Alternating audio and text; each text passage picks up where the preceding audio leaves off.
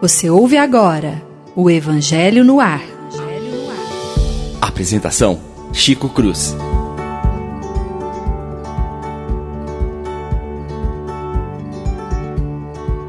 Muito bom dia, prezados e queridos amigos radiovintes da nossa rádio Idefran.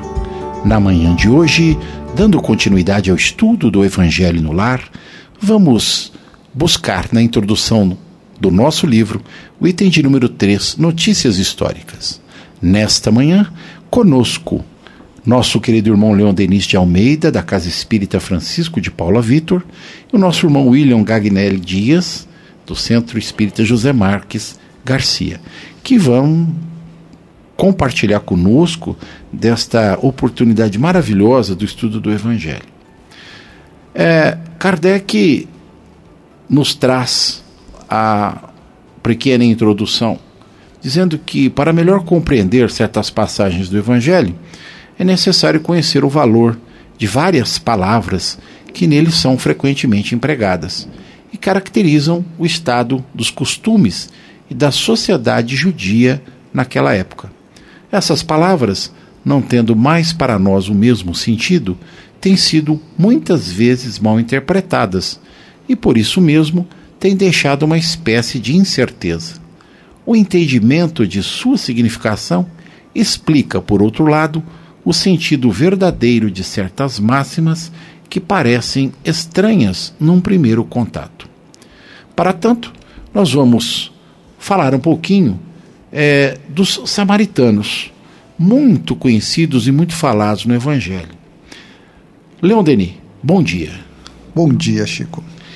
Então, é, o que, que você traz para nós aí? O que, que, que você pensa? O que, que você já estudou a respeito dos samaritanos? Bom, bom dia novamente, Chico, aos nossos queridos ouvintes. A gente sabe que os samaritanos eram um, um perfil bastante contestado. Eles eram vistos como radicais, como extremistas. E a imagem dos samaritanos eram de até heréticos. Eles, eles tinham uma postura considerada muito tradicional, uma postura que seguia o Pentateuco mais antigo, que baseado ainda no hebraico, né? e isso fez deles um povo estigmatizado. Eles carregavam o estigma de serem um povo segregador. A gente sabe que os samaritanos eram uma das doze tribos do povo de Israel e que depois que o povo hebreu foi afastado da Palestina por Ciro o Grande da Pérsia, na seu retorno, é, o príncipe Zorobabel acabou é, dividindo novamente as tribos e a Samaria se separou é, do grupamento de, de tribos e, e por conta de não aceitar ter que fazer orações no Templo de Salomão, em Jerusalém. Eram segrega eles eram segregados mesmo. Essa visão segregada deles na, na postura, da forma de cultuar, eles não, eles não se direcionavam ao templo de Salomão, eles não iam até os outros povos e eles evitavam de receber também. Isso era um, comum, é um costume comum à época receber outras pessoas que seguiam a mesma fé judaica com vertentes diferentes, mas os samaritanos não, eles eram fechados. Eles não permitiam essa visão mais coletiva, eles eram fechados por isso e considerados desprezados por isso. Eles estavam segregando e eram segregacionistas também. Isso é muito preocupante para aquele momento, se rotularam, acabou criando um estigma muito grande com eles.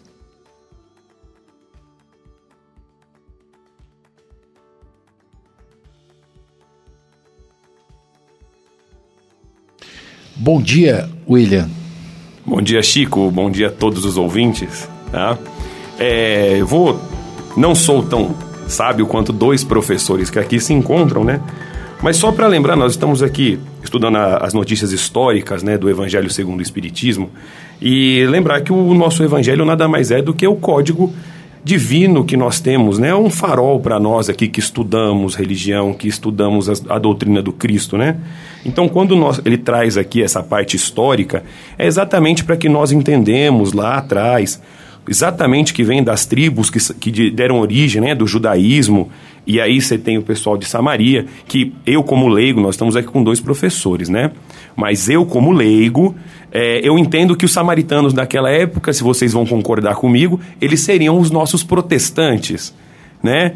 Seriam os nossos protestantes, porque eles eram extremamente, eles eram contrário aos dogmas que estavam na época, não em questão ao, a Torá, mas em questão da, da, da forma como foi dividida as tribos de Israel, né? Então eles eram realmente menosprezados, não como hoje nós temos evidentemente uma difusão do cristianismo, nós temos os protestantes, mas eu acho que nós podemos colocar que os samaritanos eram os protestantes do judaísmo. É, é, eu, eu acho que essa é a visão mais clara que Kardec nos deixa e que fica muito objetivado no, no Evangelho. O que a gente precisa, acho que, assim, é, salientar é que, como estigmatizados que eram, é, não participavam das é, atividades religiosas junto ao templo, isso os deixavam, e naquela época era muito comum, num canto é, dentro do território judaico, né, na Palestina. E o, a parte mais interessante disso aí tudo é que todas as vezes que um samaritano aparece nas parábolas ou no Evangelho de Jesus, era exatamente nessa condição de ser segregado por conta é, dessa condição deles de protestantes da época, né? não concordarem com a dogmação que a lei judaica existia. É, é bastante interessante. Eu acho que se a gente por isso a parábola do bom samaritano, é, né? É, exatamente é, por isso. Né? Exatamente, né? né? Eu acho que isso a gente precisa sempre salientar quando a gente faz o estudo do Evangelho.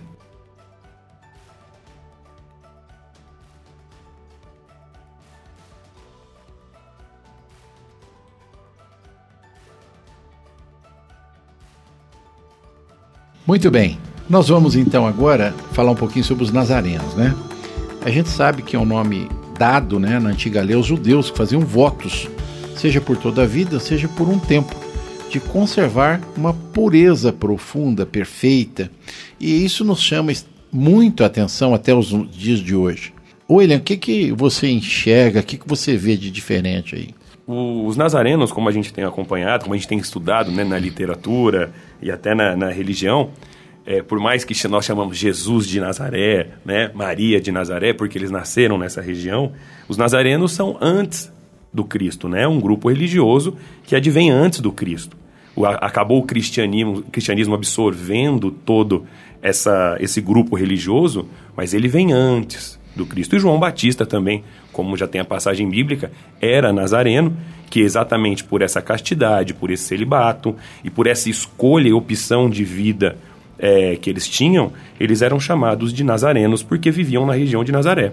Interessante, William, que essa ideia dos nazarenos, algumas ideias desse povo, do celibato, a preservação das bebidas alcoólicas, alguns costumes dos nazarenos vão entrar para os primeiros princípios do cristianismo. Então são princípios que acontecem, que vão passar vários períodos. As, a, religião, a fé católica, as festas, os primeiros momentos de fé cristã, tem muita influência dos nazarenos. Então é talvez a principal influência do início do período cristão. E o termo cristão vem de Lucas Evangelista, ele que grava esse termo para poder se referir a todos aqueles que seguiam a fé do Cristo. Se a gente for pegar, fazendo aqui um adendo, né? É, o que nós temos hoje de cristianismo, tanto seja das difusões que tem o cristianismo, mas que nós entendemos, é, foi realmente trazido dessas tribos judaicas, essas religiões, foram todas trazidas para dentro do cristianismo através dos conselhos de Nicéia, de Nis, de outros conselhos que tiveram, que por isso que é tão importante essa passagem do evangelho. Porque esse momento histórico é para que seja configurado como o nosso cristianismo se tornou o que nós temos hoje de religião moderna. E eu me lembrei, é, lá na, no Leon Denis, Espiritismo e Cristianismo, quando ele, ele coloca da importância que foi também para é, o, o, princípio da igreja é, cristã, é, essa miscigenação com os processos judaicos, né? tanto com relação aos nazarenos, quanto a outras pequenas seitas que existiam e que foram completamente absorvidas pelo cristianismo. É, é, é legal a gente observar isso nas questões históricas, porque a gente começa a ter uma noção mais profunda de quão diferente era o judaísmo naquela época. Quantas seitas, quantos grupos, é, pensamentos diferentes, ideias personalizadas. É, a gente fala em fariseus, em saduceus, a gente fica assim, meio que no ar, porque hoje não tem nada disso, a gente não consegue entender. Então era muito forte isso entre o próprio povo, povo judeu, essa dificuldade de entendimento e aceitação do processo. E, e aí nós vamos entrar numa parte que eu, eu não gosto de falar, mas essa absorção é um caráter não só religioso, como um caráter político para que você consiga agradar a todos os povos, você vai trazendo para o mundo cristão todos os tipos de elementos que nós vivemos no nosso mundo moderno. Não, é interessante que a gente vai ver que são poucos os fatores de união são muitos fatores de segregação, de divisão, mas alguns fatores, nós vamos ver na, na, sequência aqui, unem os povos judeus da época. E os fatores que unem normalmente estão no aspecto pejorativo. Vou dar um exemplo claro, que, que é o exemplo dos publicanos, que é a sequência do nosso texto Já aqui. que você falou nos publicanos, né? Vamos pensar aí, né? Chamavam-se assim, na antiga Roma, os cavalheiros cobradores de taxas públicas encarregados do recolhimento de imposto e de renda de toda espécie, seja na própria Roma, seja em outras partes né, do império. Eram análogos, análogos perdão, aos cobradores gerais e contratantes do antigo regime na França. Lá em, em, em França, a época de Kardec, é, o governo é, reinante, né, monárquico, depois imperador, mudou, voltou, república, os cobradores permaneceram. Eles sempre existiram na França, desde lá do, do início é, da Idade Média, quando Carlos Grande é, é, rompeu com a divisão que existiu após a invasão do Império Romano. E é interessante a gente perceber que o quanto é que o cristianismo absorveu do povo judaico, quanto é que esse movimento político que você acabou de colocar permanece é, fortemente enraizado nesse processo junto a todas as nações que foram constituídas depois historicamente no território europeu, né? O que a gente pode perceber é que essa influência política está justamente diretamente ligada à questão econômica. Né? A questão econômica aqui, os publicanos eram muito mal vistos, eles eram totalmente taxados e essa vai se estender inclusive para os portageiros que a gente vai ver aqui na sequência, porque eram rotulados a questão do dinheiro e a questão do dinheiro realmente incomodava incomodava os povos daquela época. Ah, a corrupção, né, que é o que é o assunto que você pode ter certeza que unia todos os povos que nós vamos falar aqui, essênios, saduceus, nazarenos, entre todos, porque realmente era incômodo a situação, a, a postura dos, dos publicanos. É por isso que eles foram né, vistos na época é, e seres de, de má índole, né, pessoas de má índole. Eles eram considerados exatamente porque a grande maioria dos publicanos se tornavam pessoas abastadas. E como eles eram os cobradores dos impostos, eles não eram enfrentados por ninguém na época. Então eles se tornaram pessoas de má índole. Então eles eram realmente odiados pelos judeus que inclusive se tornou um fato é, religioso, como a gente tem no acompanhamento do Evangelho. Né? Só lembrando que existiam também aqueles publicanos que faziam o seu trabalho. Mateus era um publicano e era um é apóstolo. Verdade, é verdade. Né? Zaqueu, Zaqueu, Zaqueu, Zaqueu. Zaqueu era um publicano. E, e de, tem uma passagem bíblica, né, que diz que ainda Mateus devolveu todo o dinheiro que Zaqueu, pegou. Zaqueu, Zaqueu, Zaqueu. Devolveu todo o dinheiro que pegou. Isso. E, e para poder seguir o mestre, né? Então, esse descontentamento é o que a gente vê, desculpe a colocação, mas é o que a gente vê também hoje é em verdade, muita da nossa é verdade, política, né? É Muitos publicanos. Não mudou nada em dois mil anos. como publicanos. Não mudou né? nada em dois mil anos. Muito bem. É, junto com, com os publicanos, nós temos os portageiros é, que eram os cobradores é, de baixo escalão. Então, se os publicanos estavam no topo, os portageiros estavam na parte mais baixa da hierarquia, né? Eram encarregados principalmente do recolhimento dos direitos para a entrada das cidades. É interessante, já tinha pedágio naquela época, a gente não sabia, né? Já tinha pedágio, exatamente, o pedágio é, vem de portageiro. Já, já, tinha, já tinha pedágio né, naquela época. E eles aqui, que essa função né, impedia, eles eram guardas de alfândega, que nem a gente tem, por exemplo, é, eu não sei é, vocês sabem, mas é, lá, por exemplo, na Ponte da Amizade, aqui no Brasil, que divide o Brasil do Paraguai e Argentina, em Foz do Iguaçu, nós temos lá uma equipe de alfândega. E são é, é bem parecido com isso, né? Qualquer coisa que passe de lá para cá daqui para lá precisa pagar imposto. E eu acho que é bem parecido com o que nós temos. É uma visão é, que nós temos hoje de como é, mais ou menos funcionava naquele período lá. Imagine então como que é. A gente já tem o estigma hoje, no período atual. Dois mil anos atrás, imagina qual era o estigma. Só de, só de se presenciar um portageiro. Né? Ele era como se fosse. As pessoas não vivem querendo driblar as barreiras alfandegárias, chega no aeroporto, quer se esconder para não ser pego pela barreira alfandegária. É, e aquela questão né, que nós encontramos hoje, né? Os impostos são recolhidos, eu acho que a grande mácula também da nossa, da nossa humanidade hoje é ver você recolhendo impostos e aquilo não ter retorno à sociedade. Imagine naquela época você recolhendo um imposto por um império que nem é seu. É, é essa, essa é uma questão que vale a pena a gente pensar, né? É, uma das coisas que levou é, Pôncio Pilatos a lavar as mãos no movimento do Cristo foi exatamente esse, que ele, como romano, não entendia porque é que todo mundo fazia aquela pressão enorme, né, os fariseus particularmente, sobre a, a cabeça do Cristo. E mesmo que eles trouxessem inúmeras é, citações, fatos, é, nada comprovou para o juiz que era Pôncio Pilatos né, porque ele, ele fazia a figura do juiz, do juiz romano, é, a culpabilidade do Cristo. Ele olhava para Barrabás e dizia: que povo mais esquisito, esse aqui é um ladrão que mata, que rouba, e esse aqui não tem nada, é um, um puro, é um pobre coitado, e eles querem a cabeça desse aqui, não daquele ali. É, esse movimento mostra eu acho que a gente precisa refletir nisso, a, a dificuldade que a massa hebraica, o grande massa do povo era conduzida nos seus pensamentos, nas suas ideias, por fariseus, por publicanos, por portageiros, porque todos esses indivíduos, essas classes, tinham grande influência no povo hebraico.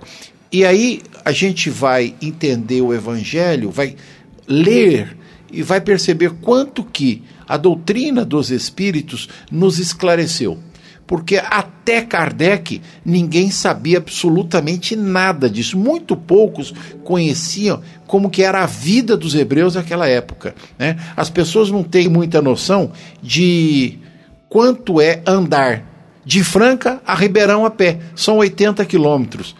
É, se a gente olhar hoje a distância entre Jerusalém o Mar da Galileia é exatamente essa, 80 quilômetros. Jesus fazia essa ida e vinda todos os meses. Ele saía de Jerusalém, ia para o Mar da Galileia, ia para Jafa, ia para Jericó. É impressionante o quanto que isso teve importância no processo de entendimento é, realizado pelos espíritos por Kardec. Então, eu acho extremamente é, pertinente a gente entender o que cada uma dessas pessoas ou desses grupos faziam.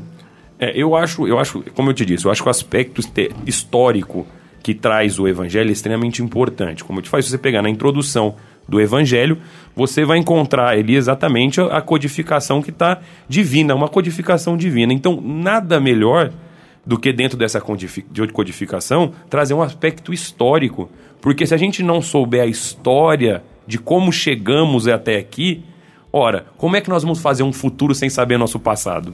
Não é? Interessante porque o Evangelho, o, a discussão da introdução, mencionar publicanos e portageiros, nós estamos falando dos impostos, são duas certezas na vida, a morte e os impostos. E a gente vê que há dois mil anos que nós estamos estudando e até hoje a gente não tem certeza sobre as, mais, as certezas mais absolutas da vida, a morte e os impostos. E o imposto quando você nasce, o imposto quando você morre. Exatamente.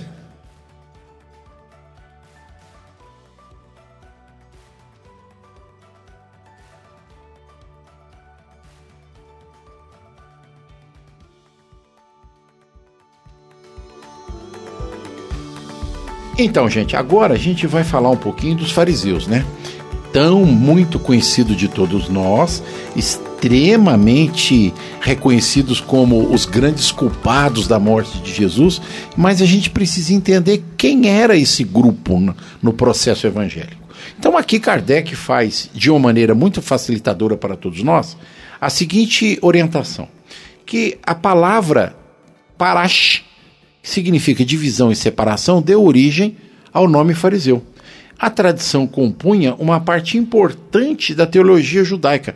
É, era um grupo que tinha uma interpretação das escrituras que era, é, vamos dizer assim, é distinta, era particular deles. Né? Will, o que, que, você acha desse movimento? É, os fariseus, eles são datados, né, historicamente, de 180 anos antes de Cristo. Né? Começaram a, a... Por que separação? Porque dentro do judaísmo, quando se inicia o judaísmo, da, dessa religião monoteísta que nós temos, que vem de Abraão, né, do culto do, do, do único Deus que nós temos, há um certo momento que é uma, uma dissolução dessas tribos de Judá por entendimentos teológicos diferentes os fariseus entendiam essa, esse dogma da imortalidade da alma e de outras, outros dogmas mais severos, diferentes de outros cultos religiosos. Então, os fariseus, com isso, se tornaram divergentes, saíram e se tornaram mais numerosos, né?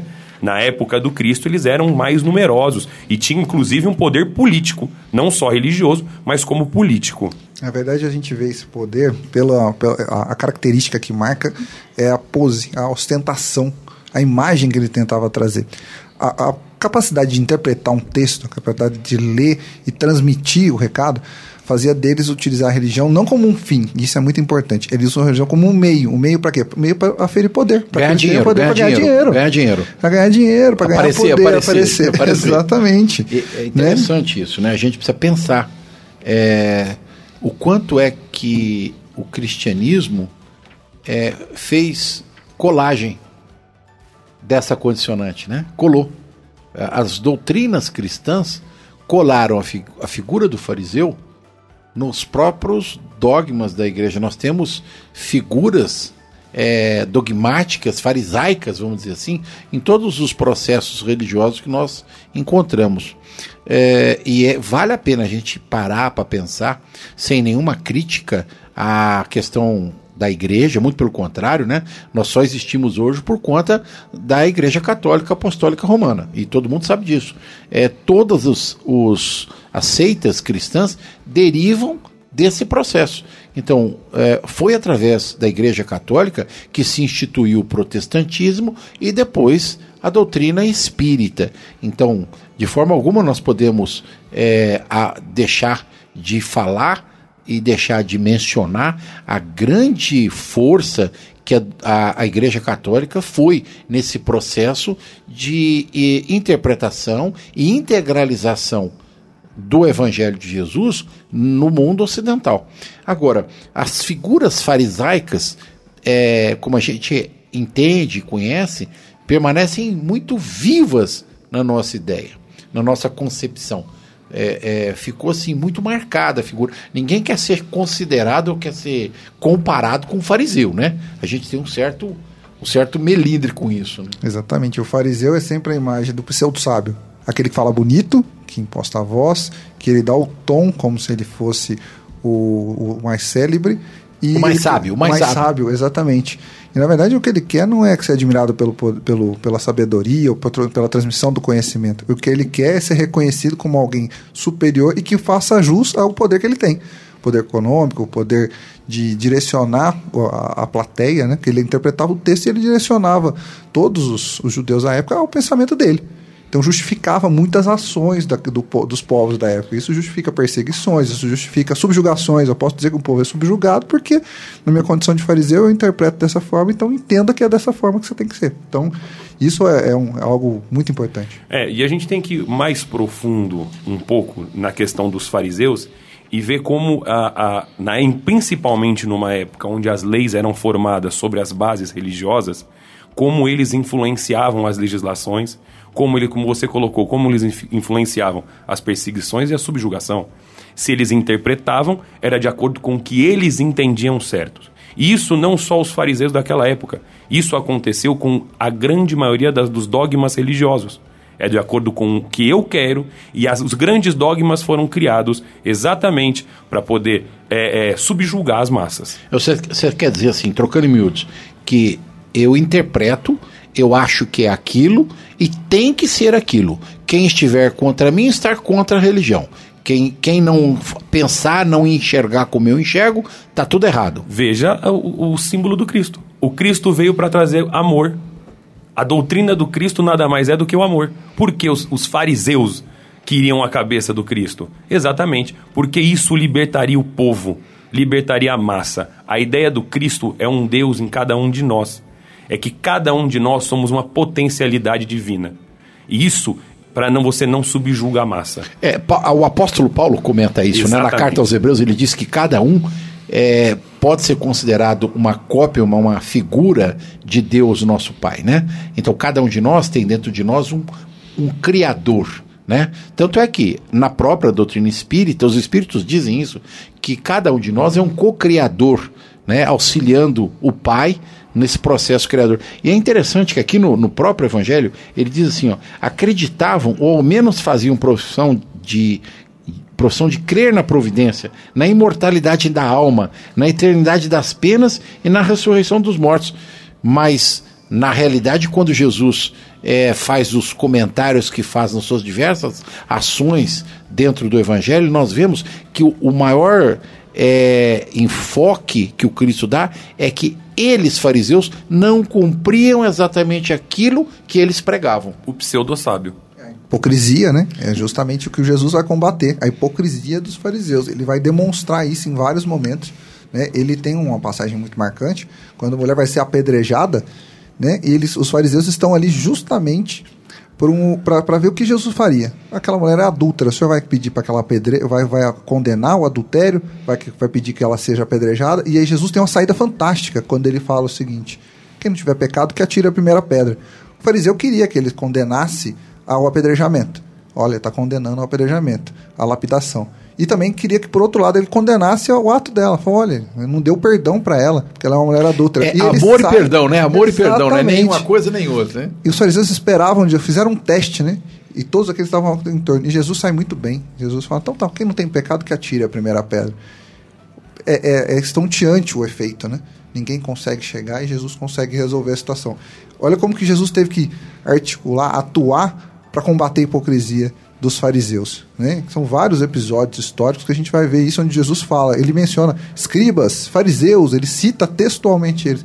Olha o que vocês fazem, olha o que está sendo feito. Quando ele quer condenar, ele, vem, ele vai com veemência mencionar os fariseus. E aí fica o estigma. E o estigma atravessa os tempos. Né? A gente vai ver fariseus, como disse é, o Chico aqui. Historicamente é isso. Né? Historicamente. Toda vez que a gente tem um, uma figura de qualquer uma, qualquer dinastia, de é. qualquer religião que está atuando de forma hipócrita, que é o fariseu do seu tempo. Você compara. E, e, e nós compara. temos a passagem do fariseu e do publicano, né? Exatamente. Se você puder ler para nós. No Evangelho de Lucas, capítulo 18, nos versículos de 9 a 14, quando narra, né? Dois homens subiram ao templo para rezar. Um era fariseu e o outro cobrador de impostos, um publicano. O fariseu de pé rezava assim no seu íntimo: Ó oh Deus, eu te agradeço porque não sou como outros homens, ladrões, desonestos, adúlteros, nem como este cobrador de impostos. Eu jejuo duas vezes por semana e dou o dízimo de toda a minha renda. O publicano, porém, estava à distância. Nem se atreveu a levantar os olhos, mas batia no peito, dizendo: Meu Deus, tem piedade de mim, que sou um pecador. E eu vos digo que este último voltou para casa justificado e o outro não, pois quem se eleva será humilhado e quem se humilha será elevado. Essa passagem do publicano e fariseu é bastante elucidativa. E aí você imagina isso naquela época, frente aos fariseus. É, é, é, é assustador. É assustador. eu me arrepio, vocês vão dizer, eu me arrepio. Porque funciona até hoje. As pessoas que se exaltam nessa vida ou em qualquer outra, nós já sabemos, está escrito não só no Evangelho de Jesus, mas os Espíritos estão cansados de dizer a todos nós que o orgulho é que tem sido a grande perdição do nosso processo evolutivo. E é o que a gente vê aqui. Até na hora de orar, o cidadão se exalta aos olhos de Deus quando não é preciso disso. Nós já sabemos que Deus não é surdo. Deus escuta no silêncio de nossa alma. Ninguém precisa ficar clamando o nome do Senhor em voz alta, batendo no peito, chicoteando as costas, porque não precisa disso. Nós já sabemos que não precisa.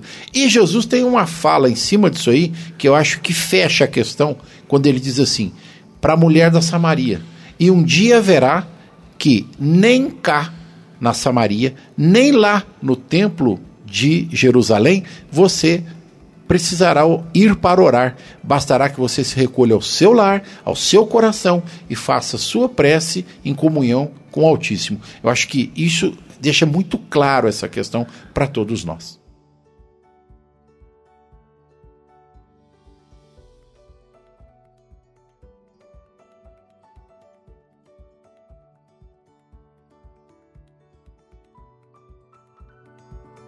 Senhores, eu quero agradecer é, a presença de vocês nesta manhã. É, nós vamos, é, já está terminando o nosso pequeno horário aqui, agradecer a Idefran pela oportunidade que nos dá e vamos deixar um compromisso marcado entre nós para o próximo final de semana para a gente terminar essas notícias históricas, né? Esse comentário foi muito bom. Eu acho que todos nós vamos ganhar muito com isso. É um prazer tê-los aqui é uma alegria. Muito obrigado, Will. Eu que agradeço o convite, agradeço a todos os ouvintes que estiveram conosco. E se Deus quiser e a espiritualidade maior permitir, estaremos aqui de novo semana que vem, Chico. Muito obrigado. Leon? Obrigado, Chico, pelo convite. O prazer é todo meu e a gente continua aprendendo juntos, se Deus quiser, na próxima semana. Forte abraço. Extremamente agradecidos a Jesus pela oportunidade, extremamente agradecido aos rádio ouvintes que nos prestam o preito da sua atenção.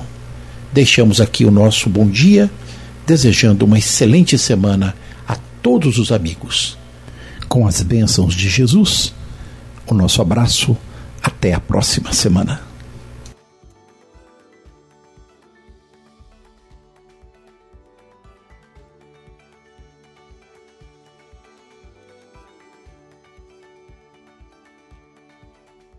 A Rádio Idefran apresentou o Evangelho no Ar.